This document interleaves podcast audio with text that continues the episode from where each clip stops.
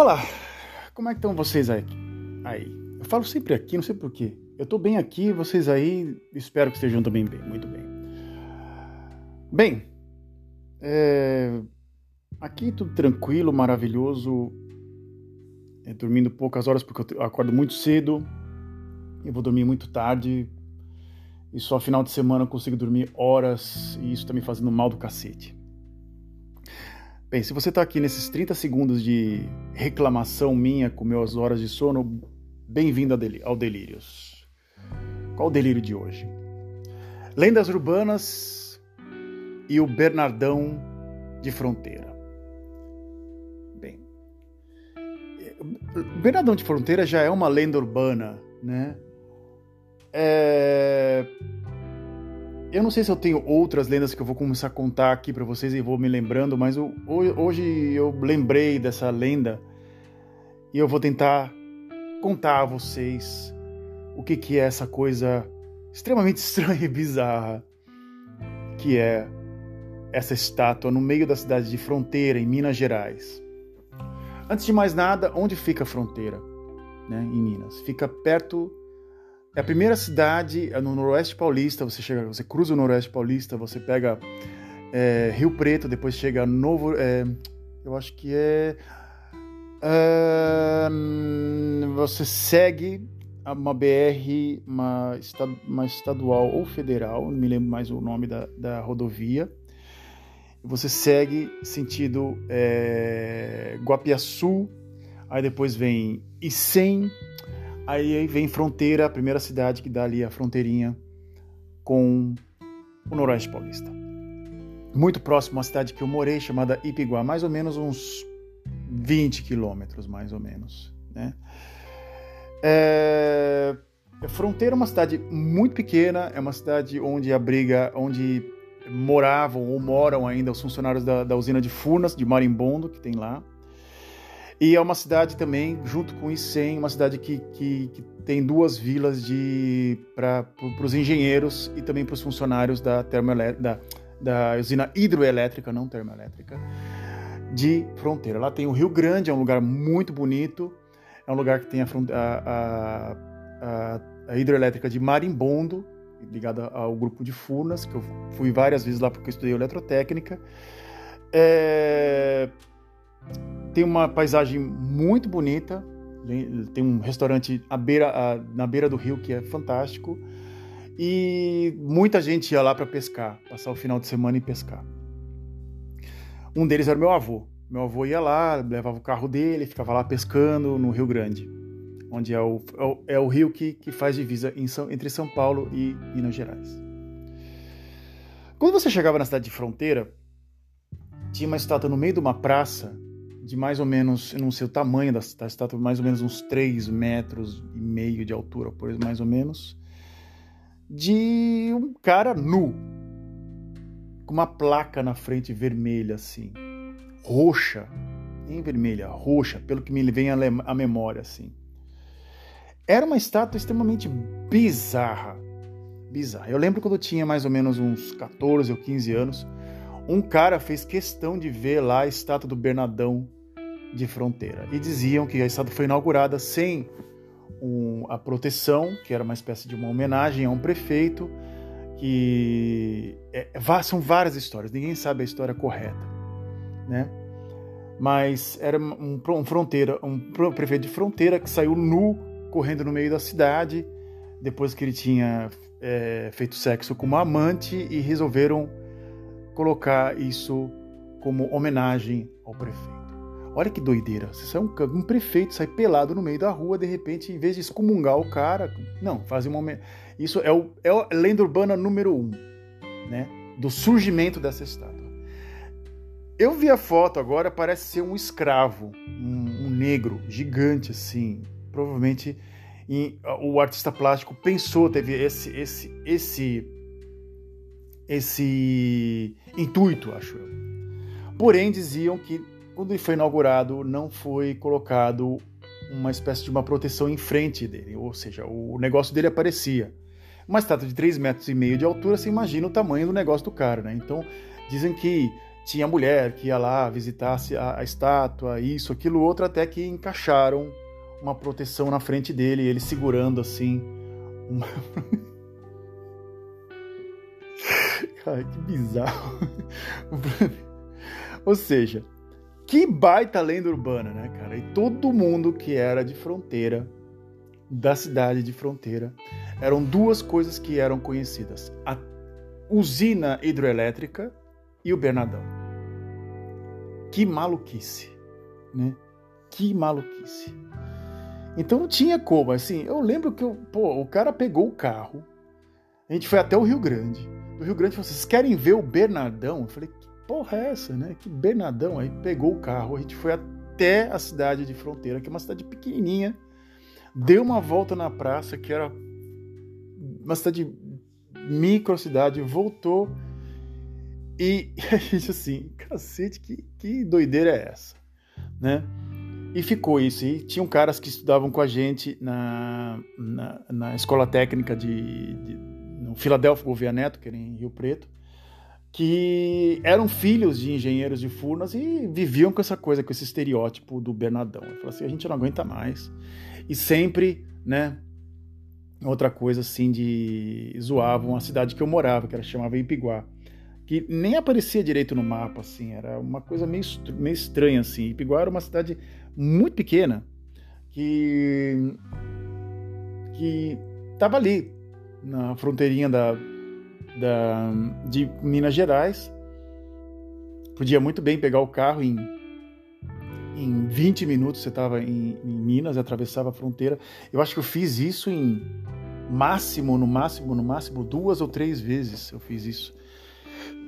E não era uma coisa assim, uau, nossa, eu tô em Minas Gerais, coisa do gênero. Bem, essa é a lenda urbana número 1. A lenda urbana número 2 também está conectada com Fronteira. A maluquice era uma história que um tio meu, né, chamado Décio, que ele era surdo, ele é deficiente físico, ele poderia viajar de graça entre 2 estados. Então, se ele fosse para o estado de Santa Catarina, ele poderia ir até o guichê de uma aviação e pedisse uma passagem que ele viajava de graça. Se ele fosse para a cidade de Fronteira, ele poderia também ir no guichê e pegar a primeira cidade... e viajava de graça. Dentro do estado de São Paulo, ele pagava uma percentagem ou coisa do gênero. Então esse tio meu, ele viajou praticamente o Brasil inteiro, entre aspas, não se sabe, eu não sei como ou não ele viajou, e ele falava que viajava e pegava. Eu nunca soube dessa história. Minha mãe sempre comentava, algumas pessoas, não, ele viaja, ele vai até aqui Fronteira, depois ele pega o outro ônibus e volta de Fronteira para a cidade onde a gente morava. Eu achava assim, né? Como é que pode, né? Dentro do estado de São Paulo, dentro de cidades que é uma distância gigante, o estado de São Paulo é violentamente grande, o cara tem que pagar, e indo para outra cidade que é no ponto, o cara podia ir para o Iapoca ou Chuí, não pagava um centavo, e de São Paulo até Botucatu o cara pagava a passagem. Isso não tinha sentido.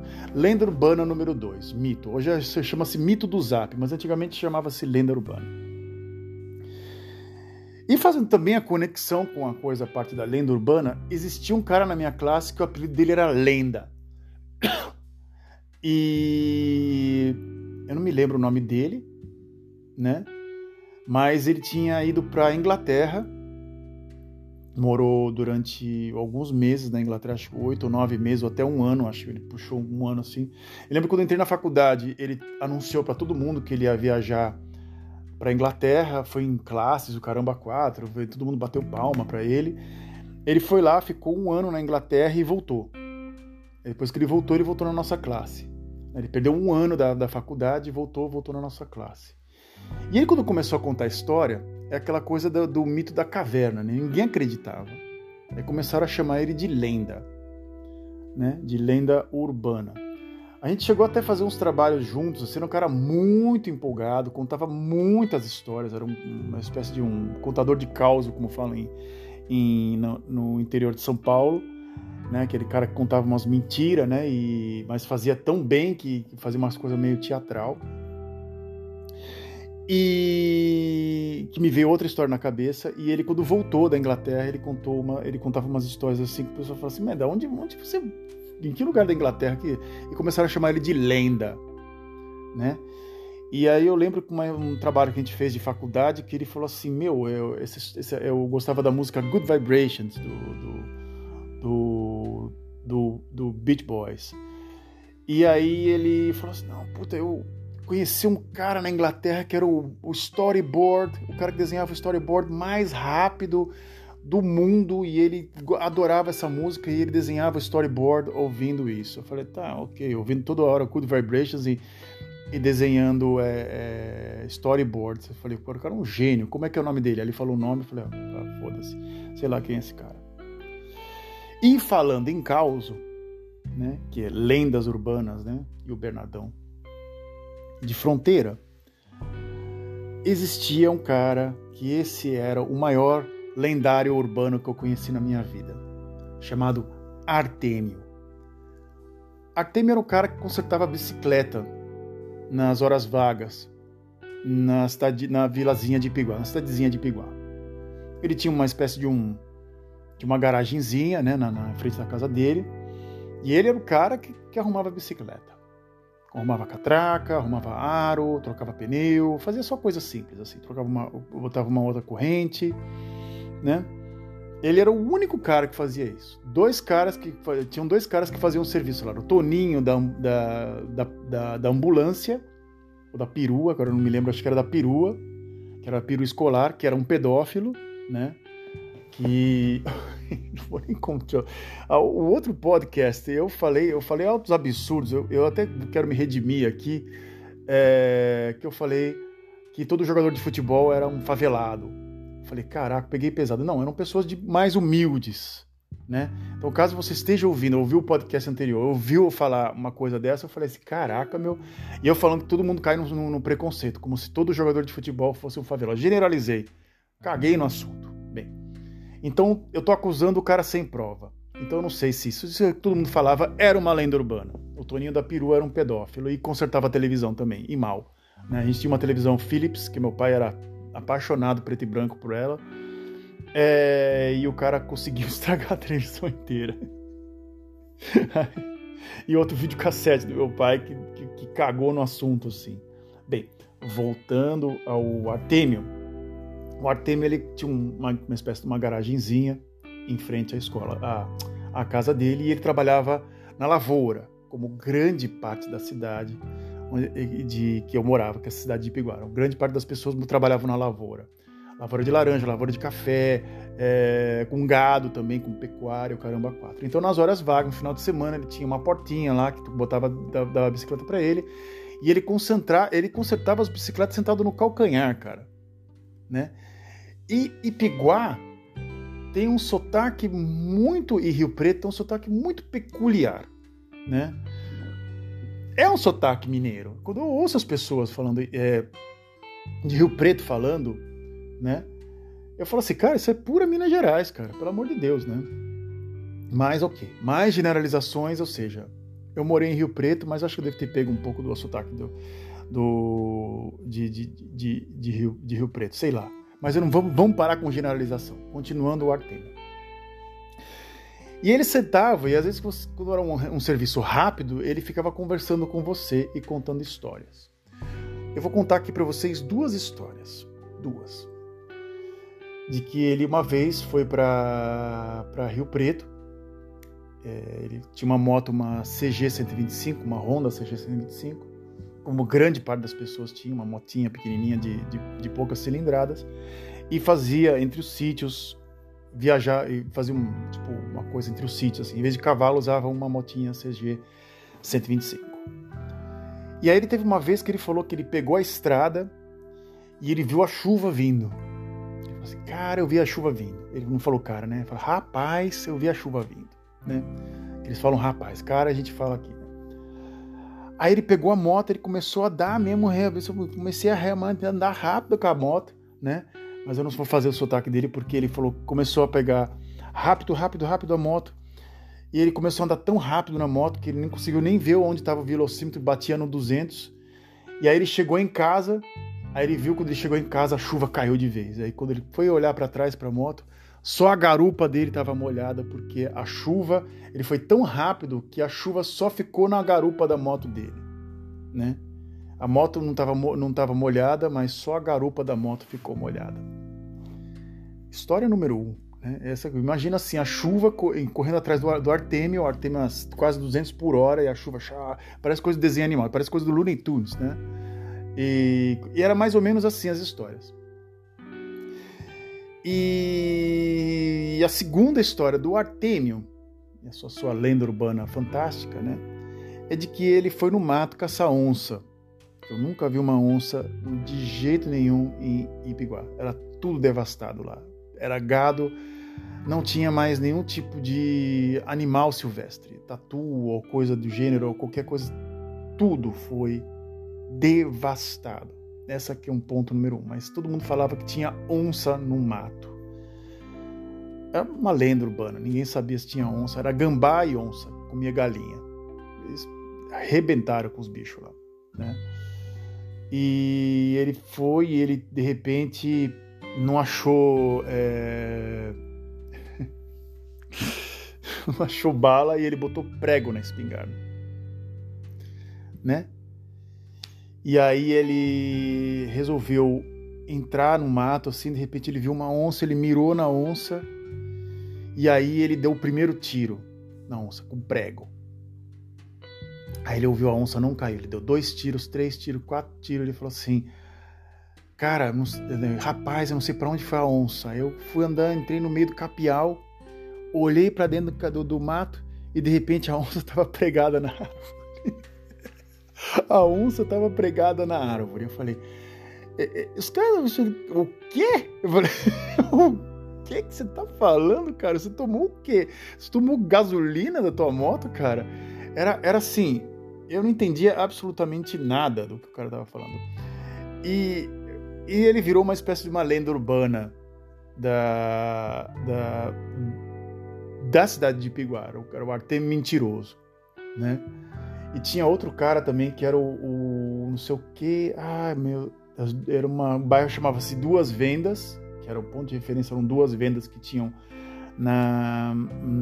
agora não me lembro se eu sei que era o fulano das 2 vendas, fala Toninho das 2 vendas, ou Joaquim, ou Chico das 2 vendas, era o cara, eu não me lembro o nome dele, e era um moleque que mentia assim, que fora do comum, mas ele, até que um dia ele fizeram um coro, que ele mentiu tanto, que começaram a fazer um coro de mentiroso no ônibus. Eu lembro, ele pegava ônibus conosco à noite, né? E começaram a chamar ele de mentiroso. Falei assim, mentiroso. Ele começou a gritar, ele começou a falar um monte de merda, assim, né? Mas agora não me lembro agora o que ele contou, assim, de lenda urbana, assim. Ele contava umas piadas muito sem graça. Mas quando ele não contava piada... A piada dele era sem graça, porque as histórias dele que ele contava eram engraçadas. E ele falava assim, meu, esse cara só pode ser... só pode ser louco, e eu acho que tem a ver com loucura isso, né? Falando em lenda urbana, né? E coisas do gênero, eu tive um avô, que eu já contei no primeiro podcast, que era a lenda urbana da cidade de Pedro de Toledo, perto de Registro, fronteira com o Paraná. A gente salta, a gente pega o mapa aí, vê um pulo assim, lá de fronteira, né, na divisa com Minas Gerais, e a gente dá um salto de não sei quantos, quase 900 quilômetros para a cidade de Pedro de Toledo, uma cidade também pequenininha, no interior, no, acho que não chega a ser, no Vale do Ribeira, né, ali na região do Nióbio, ali da nosso querido desgraçado, né, e vai pro meu avô, né? Eu acho que no primeiro podcast, que eu vou relembrar aqui e refrescar a memória de vocês, eu comentei que eu trabalhava numa gráfica numa universidade. E um dia um cara chamado Aldo Illek, muito parecido com meu avô, apareceu na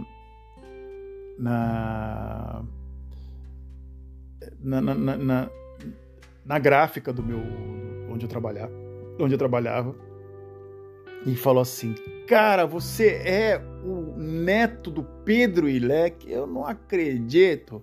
Você conhece a história da borboleta? Eu falei assim: que história da borboleta, rapaz? Cara, seu avô era muito engraçado, só falava besteira. Meu avô era esquizofrênico. Meu avô, ele teve uma crise, ele sofria de crise de esquizofrenia, e ele falava altas de coisas assim, completamente loucas. Ele vivia no mundo dele, assim. E essa história da borboleta, eu não sei qual foi a história da borboleta que ele contou, né? Eu não conheço. Eu lembro que o cara contou e eu não achei engraçado, mas uma das histórias, que eu vou contar de novo, uma das lendas urbanas, foi que a minha mãe e nós, eu, a minha irmã mais nova e a minha irmã mais velha, nós três, e meu pai, junto, foi visitar o meu avô.